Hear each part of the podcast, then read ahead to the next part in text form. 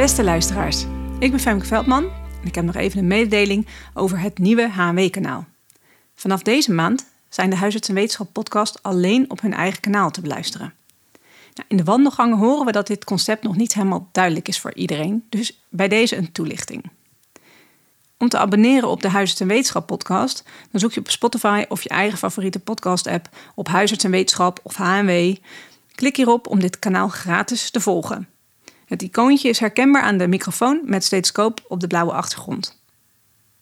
Naast het kanaal van Huisarts en Wetenschap blijft ons eigen kanaal van Huisarts Podcast gewoon bestaan. Hiervoor hoef je dus niks te doen. Ja, we begrijpen dat twee kanalen voor jullie als luisteraars niet per se gemakkelijker is, maar voor de herkenbaarheid was het wel nodig.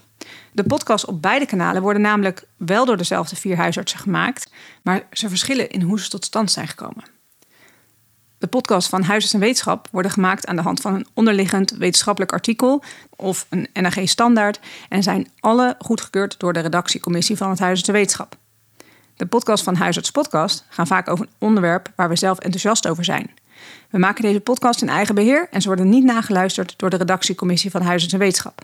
En dit geeft ruimte aan een breder onderwerpenpalet, waarbij wij dan zelf kritisch kijken hoe de expert zijn of haar uitspraken heeft onderbouwd. Mochten jullie nog vragen hebben, mail ons gerust op redactie.nag.org of op huisartspodcast.gmail.com. Namens Marco Krukerink, Tessa Dijksman, ons nieuwe lid Sjoerd Brugink en ikzelf Femke Veldman wensen we je veel luisterplezier op beide kanalen.